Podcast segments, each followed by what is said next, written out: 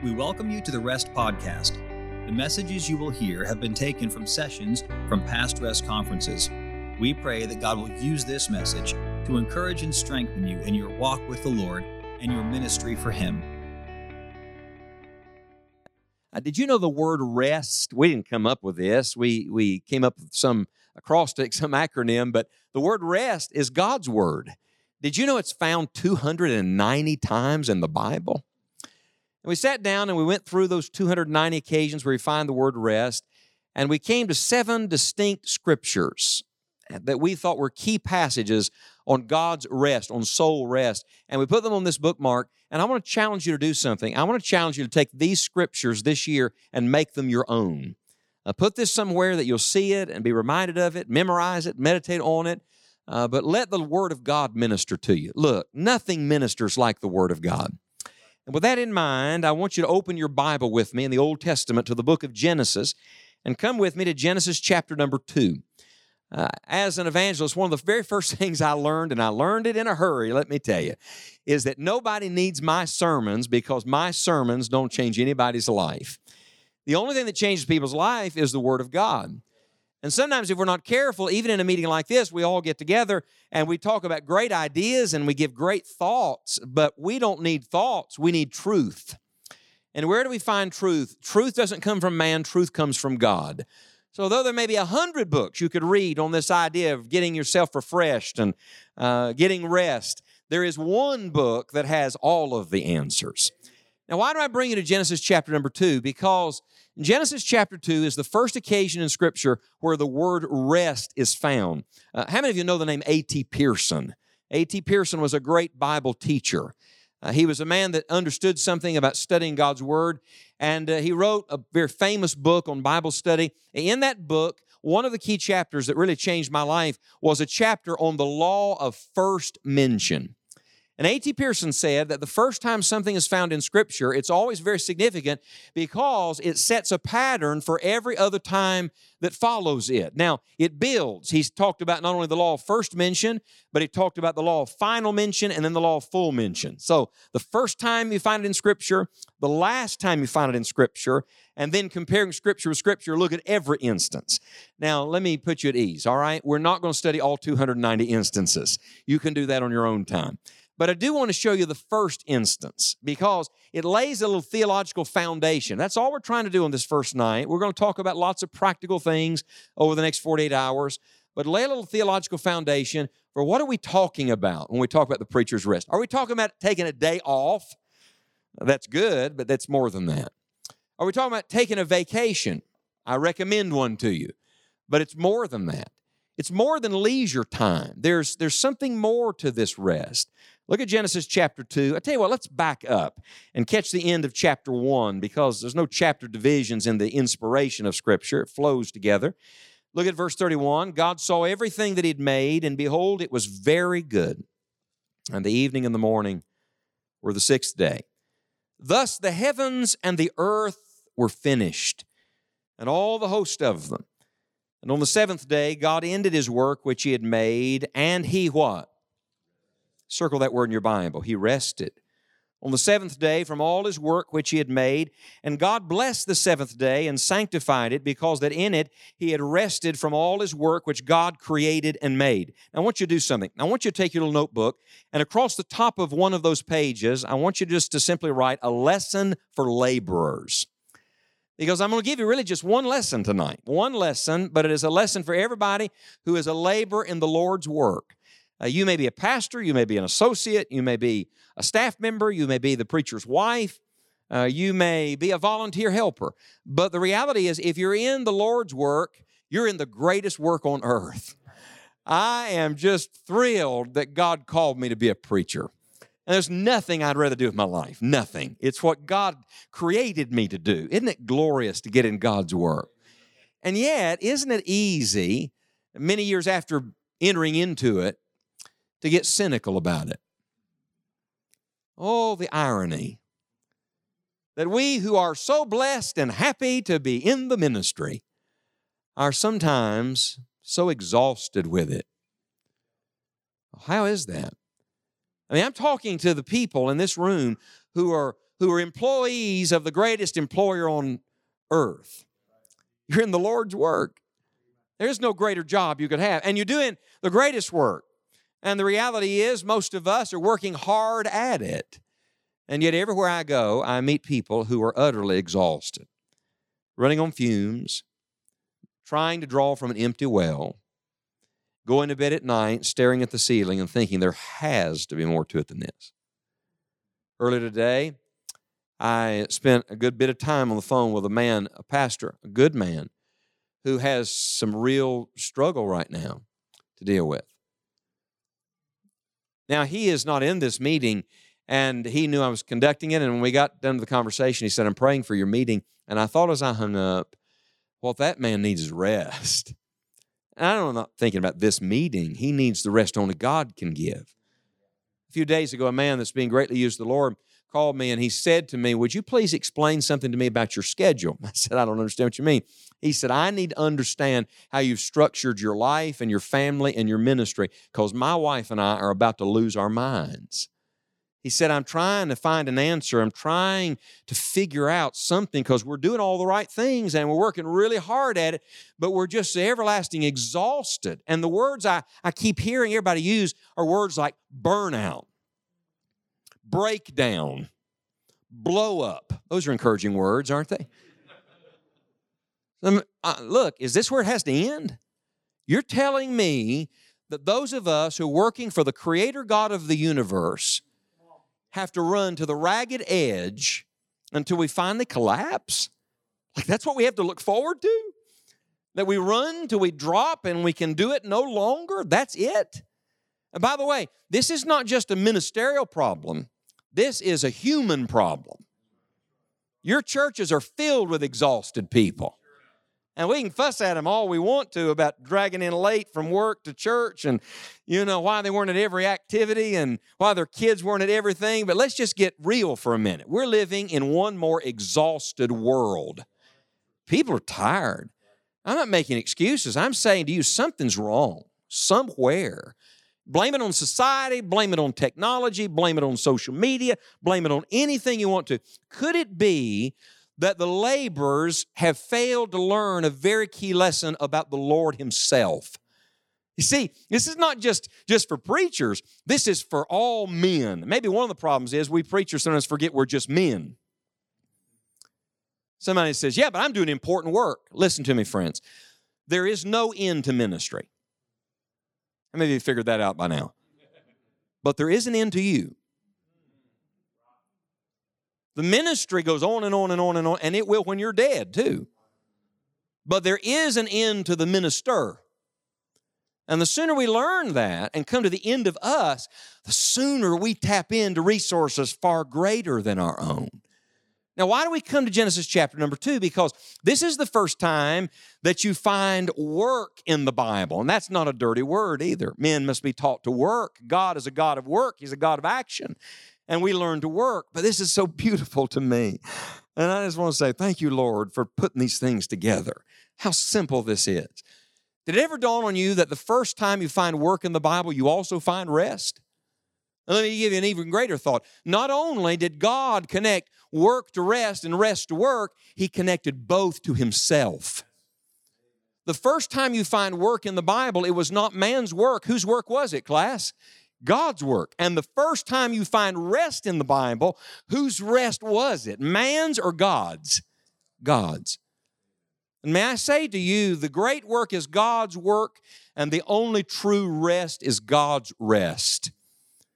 And when we learn this, it opens up resources far beyond any that we have in and of ourselves. And let me just say this before I walk you through this passage rest is just as much a discipline as work is. We think we're disciplined because we get up a certain time in the morning and we get to the job and we get in there and we get it done. There is no doubt about that. Does it take discipline to get up in the morning? Does it take discipline to make yourself go when you don't feel like it? Does it take discipline to preach when you don't want to preach? Did I just say that? Yes. I said to a man the other night, I'd driven several hours to a meeting and sit on the front row and I was exhausted. And I got up and preached. And after the service, a young pastor came to me and was talking to me about things God was doing in his life. And I said, Could I just be real honest with you? And he said, Yes. I said, There are times I don't even want to get up and preach. And he looked at me kind of stunned and he said, Really? I said, Yes. And he said, Well, what do you do? I said, I get up and preach. And then I said, Let me tell you how I do it. I preach in faith. How many of you like to preach with feeling? I do. But every now and then, I have to preach in faith. Just like you pray in faith, I got to preach in faith. So I don't feel it right now. Well, get up and preach it anyhow because it's the truth. And feeling will follow it. So is there a discipline to work? Certainly there's a discipline to work. But there's also a discipline to rest, to know when to stop working. And let me give you a, glorious truth God will keep working while you're resting. I promise you that. God will keep working while you're resting. Do we really think that the Lord's work is dependent on our measly little resources? Heaven help us. Would you look at somebody near you right now? Just look at somebody near you. Everybody, turn and look at somebody near you. Don't look at your spouse. This is not this is not going to be good. Look at somebody other than your spouse because I don't want to create a problem. Look at somebody else. You know what you're looking at? A pipsqueak. That's what you're looking at. A peon. Look, a speck of dust, right? On the page of human history. You really think it all depends on you and it all depends on me? Could it be that our restlessness is rooted in our pride? That we think it's all about us when it's not about us at all, it's all about God? So, what do we learn from Genesis chapter 2? Let me give you three simple thoughts. Number one, would you write this down? It's so simple. Number one, God created rest. If I ask you, tell me what God created on the first day, you tell me. On the second, on the third, on the fourth, on the fifth, on the sixth. And then I say, well, tell me what God created on the seventh day. Oh, he didn't create anything on the seventh day. Wrong. On the seventh day, God created rest.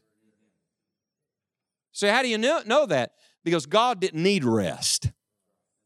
We love to quote Isaiah 40, 31. I like Isaiah 40, 31. Back up to verse number 28. Because in verse number 28, the Bible says that there's a God who fainteth not, neither is weary. that does my soul good. Because I faint and I get weary and I get run down and I get exhausted. I think it was Hudson Taylor. I think it was Hudson Taylor uh, in, in the middle of China doing the great work and a great man who one night sat and wrote in his journal, I am too tired to think, too tired to read, and too tired to even pray, but I can rest. What do you mean by that? There comes moments in, the, in life and ministry when you can't even do the things you think, well, I ought to be doing that. Let me tell you what you can do. You can rest in the God who never needs to rest. And so the great truth here, so simple, is that God created rest. And when did He create it? On the seventh day. Now, we all understand this. Seven is the great picture of perfection, of wholeness, of completion, and that's good. I was meditating on this passage recently, and the Lord really dealt with me about something. The seventh day, the seventh day. Let's see, the seventh day was right after he finished his work. Is that right? Right after he said, when he looked at it all, he said, It is very good. And the Holy Spirit convicted me. Do you know why so often I don't rest? Because my work is never finished and because rarely do I ever look at my work and think that was very good. That was very good. I mean, let's just be honest, preachers. When was the last time you walked out of the pulpit and thought that was very good?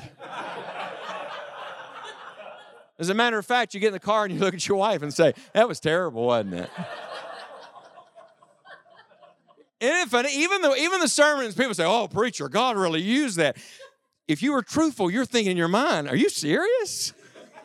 That's awful." Wait a minute, wait, oh, this helped me. Look, I can't rest because my work is never finished and it is rarely ever very good. But wait a minute, it wasn't man's work that brought the rest. Excuse me, was it man's work or God's work?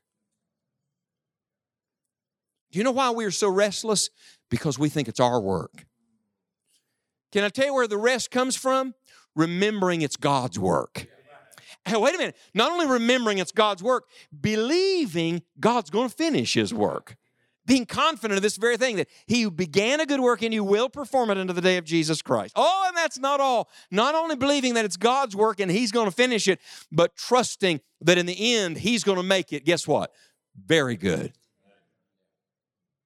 God makes all things beautiful in his time. And one of the great misnomers about rest is that I got to get all my work done so I can rest. Your work will never be done. Somewhere you have to commit it back to the God who called you to it and say to Him, Lord, I am spent. I am exhausted, but praise God, you aren't. So I'm going to go to sleep because you're staying up anyhow. I'm going to rest because you are never, ever weary. Number one, God created rest. Here's the second thing. Look at our verse just a minute, would you? He says in verse 3 And God blessed the seventh day and sanctified it because that in it he had rested from all his work which God created and made. Would you do something? Would you circle the word blessed, the word sanctified, and the word rested? Aren't you glad God connected those words? He connected rest to blessing and to sanctification. All right, let's take a survey. How many of you want God's blessing? How many of you want the work of sanctification done in you? Then you must learn something about God's rest. So, number one, God created rest. Number two, would you write this down? God commanded rest. Somebody says, Oh, I know where he's going. He's getting ready to take us to Exodus and show us the law. Oh, no, no, we're going to stay right here in the book of beginnings because you don't have to go far in the scripture to find God's command to rest. Do you understand that God's command to rest didn't just show up in the law, it showed up in the way he structured life? Back up one page in your Bible to chapter one, would you please? We think of the seventh day as being the only day of rest, but look at Genesis chapter 1, verse number 5. God called the light day, and the darkness he called night, and the evening and the morning were the first day. Could I point out to you that from the very beginning, from the very first day, God created night? I want you to write this statement down God turns the lights out. Every day there's a moment where God turns the light out. And you know why God turns the light out? He turns the light out so you'll stop worrying and working all the time. And guess what? Rest.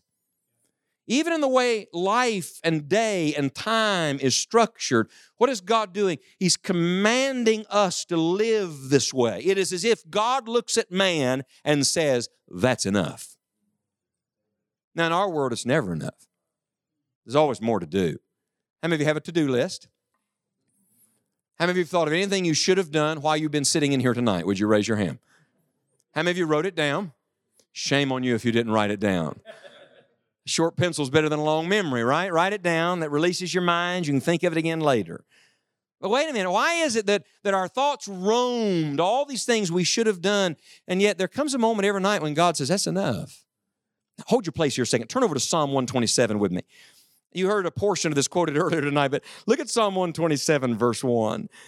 It's a song for Solomon. David's trying to teach his son something, and he says, Except the Lord build the house, they labor in vain that build it. Except the Lord keep the city, the watchman waketh but in vain. Now look at verse 2. It's vain for you to rise up early, to sit up late, to eat the bread of sorrows, for so he giveth his beloved what? Sleep. One of God's greatest gifts is sleep. And we ignore it. Oh, yes, we do. You know why? Because we're busy. And we're busy with so many things that have to get done. We don't have time for that. Isn't it funny? The things we don't have time for are the very things God instituted. God instituted sleep. God instituted prayer. God instituted daily communion. And yet, those are the very things that we neglect in the busyness to do something for the Lord. And God says, No, no, no. Now look, I'm building this house. You're not building this house. I'm watching over the city. You're not watching over the city. You just work for me. You're, you're one of my messengers. You're one of my assistants. You're one of my helpers, but you work for me, and I'm going to take care of it. And verse number two doesn't mean you shouldn't get up early in the morning. Matter of fact, most of us do better if we went to bed early in the night and got up early in the morning. It's not, it's not about that at all. He's saying, look, you don't have to wake up early in the morning because you can't rest and stay up all night because you can't go to bed worrying about things. Give that to God and accept sleep as the gift of the Lord. And I want you to write down this little practical truth, would you please? God designed us to get some rest every day. Now, we don't work that way. especially in our American, our American system. You know what we do? We run wide open until we collapse. We, we almost pride ourselves in it, how long we can go with on how little sleep. And yet, God designed it so that every day we get some rest. He created rest, He commanded rest, but that's not the greatest truth of Genesis chapter 2. I want you to go back with me to this passage for just a moment. Let me point out something. Oh, I'm so grateful for this truth. Would you write down that God called you to rest? He created it, that means it's, it's possible. He commanded it, that means He expects it, but He calls you to it. And this is the thing that God really dealt with me about and spoke to me about. Did it ever dawn on you that man's first full day on this planet was not a work day? What day was man created on? Sixth day. Now, let me just tell you if I was the creator, aren't you glad I'm not the creator? If I was the creator, I would create man and say, All right, Adam, we got a lot of work to get done. You got all these animals to name. We got stuff to do. Get busy, buddy. But he doesn't. God creates man on the sixth day. Oh, this is precious. And the very next day says, Now we're going to have a rest day today. Rest day, Lord? And there's stuff to get done? Oh, we'll get all that done. I'll help you get it done. But the first day you're going to live, first things first, is you're going to rest with me. Man's first day on the planet wasn't spent with the animals, it was spent with the Creator. Man's first day wasn't a work day, it was a rest day. Why is it? We got it all backwards. We got it all backwards. We're going to work, work, work, work, work, work, work till we can work no more. And then we're going to say, oh God, I need rest. And the Lord's going to say, I wish you'd discovered that early on. Because what you should have done is rest first. And all of your labor then grows out of your rest. All of the energy that you need, all of the resources, all of the strength, all of the grace, all of the wisdom, all of the power, everything you need will grow out of your time spent with the Creator. And I'm just so deeply convicted of how many days I'm in such a hurry that I get up in the morning and sure, I read the scriptures and breathe a prayer to God, but my mind's already out the door. And I race through the day and I rush headlong in all of my things to do. And I'm struggling in my own energy and power until I get to the end of the day and collapse, just thoroughly exhausted, and think, that was frustrating. And I think the Creator must look at me and say, Adam, Adam, Adam. You know, I wish I looked more like my second father. My second father, see, that's the Lord. That's the second Adam. But I got to tell you, most of the time when I look in the mirror, I see my first father most of the time Adam. And this sinful heart of mine that thinks I have the resources needed so often exerts and works and tries. Oh, sure, I try. And it's good work too. But it is not work that grows out of the overflow of time spent with the Creator. And when we started talking about this meeting and the emphasis, there were so many things we talked about, but we finally, both of us just came back to this idea that the emphasis that we all need, not you, us, was the rest that is found only with God. And see, the truth of the matter is, if we would get that right, oh, so many beautiful things would flow and grow out of that. Do you think maybe some of the things you're trying to pump and prime and organize and motivate into existence, God might just go bloop and touch it with His presence and His power and His blessing, and that the Lord might just get more done than we could in 10 lifetimes? if we gave more of our time and energy to simply being with the Creator and resting with Him. And God calls us to come to Himself. It's the same principle that we saw in the New Testament. Jesus calls the disciples to himself. The Creator calls Adam to himself, and he says, We're going to rest here, and then that's going to set everything else in motion. One of the great famous devotional books of another generation was called Streams in the Desert. You familiar with it? The lady who wrote it also and compiled it also wrote another one called Springs in the Valley. And in Springs in the Valley, she told the true story of a man who was a, a researcher, a professor, a, a scientist of sorts that had gone to Africa on an excursion. He was, he was hunting certain things and he was going into the jungle. And so he hired a number of coolies uh, to work for him and to guide him through the jungle. And on the first day, they launched out, and man, did they make time. Oh, they, they raced through the jungle. The second day, they raced through the jungle. The third day, they raced through the jungle. I mean, they were making such speed, he thought, man, this trip is going to be done in no time flat. I'm going to get done what I need to, much faster pace than what I thought. On the fourth morning, he got up early, packed his stuff, ready to go, and came out where all the servants were, and nobody had moved. Nobody had budged. They just all sat there and looked at him. He said, Come on, let's go. It's time to go. There's work to be done. There's, there's ground to be taken. Nope, that, no, nobody moved. Nobody. He said to the translator, What's going on? The translator asked, and he came back and smiled and said this. He said, They said that they had been in such a hurry for the last three days that today would be a rest day to let their souls catch up with their bodies. And as I read those words, I thought, Is it possible that our bodies have not only gotten ahead of our souls, maybe they've gotten ahead of God. That maybe we're out yonder in the work, in the, in the harvest field, and we're plowing, we're working hard and planting seed. But is it possible we've not spent enough time nourishing the inner man and getting rest for our souls? See, the rest I'm talking about is not just physical rest. Some of you may be tired right now. I hope you get a good night's sleep tonight. Let's pray that for each other. Amen. But it's not just physical rest. How many of you know what I'm talking about? You can get physical rest and still not have rest. Like you can stop working, cease your activity, but your mind is still racing and your emotions are still worked up. Listen to Jesus who said, Come unto me, all ye, all ye that labor and are heavy laden, I'll give you rest. And we like to preach that like it's the lost people. He was talking to his disciples when he said that. Then he said, Take my yoke upon you and learn of me, for I am meek and lowly in heart. And ye shall find, what is it? That's a beautiful word. You shall find what? Rest for your what? For your souls. And I don't know about you, but I want to know the soul rest God has for me. Let me read something to you. A.W. Tozer said, He said, Jesus calls us to the rest and meekness is his method.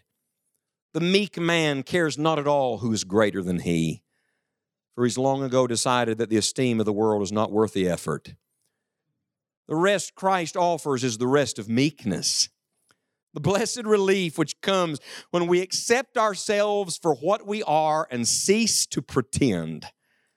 It will take some courage at first. But the needed grace will come as we learn that we are sharing this new and easy yoke with the strong Son of God Himself.